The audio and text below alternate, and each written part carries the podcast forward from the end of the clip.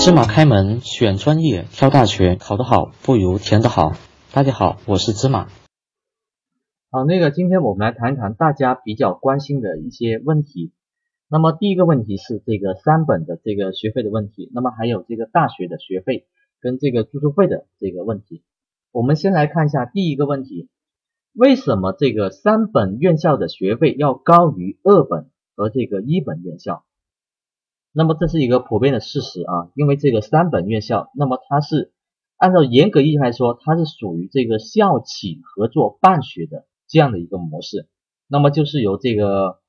上市公司。或者是相应的啊，这个战略投资者，那么跟这个所在的大学合作，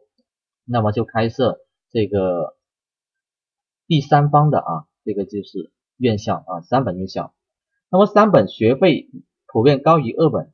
那么三本学费呢，那么从这个八千每年到这个一万六每年不等，甚至有的学校啊，那么有到这个四万块钱的啊。那么三本院校基本上是独立学院或者什么。民办类的这个本科院校，那么是国家鼓励民间资金或私人企业出钱来办大学的这么一个性质。那么因此呢，对于这个三本院校，那么国家财政呢，它不会拨款啊。那么它从这个校园的啊这个管理治理，那么包括老师的这个工资发放，那么一般来说的话呢，都是由这个就是企业那么来承担的。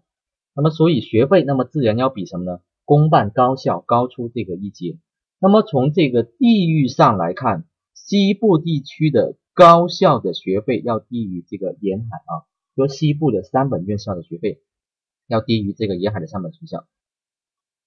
那么接下来我们再谈一谈这个大学生的这个学费和住宿费了啊，那么是根据这么这几年来的这个啊呃来看，那么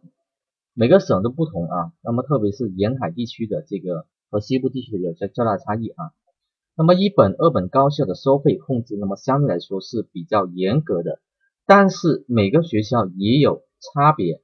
那么比方说华南师范大学这个经广东省的物价局批准，那么学校本科专业的学费、住宿费的收费标准如下啊。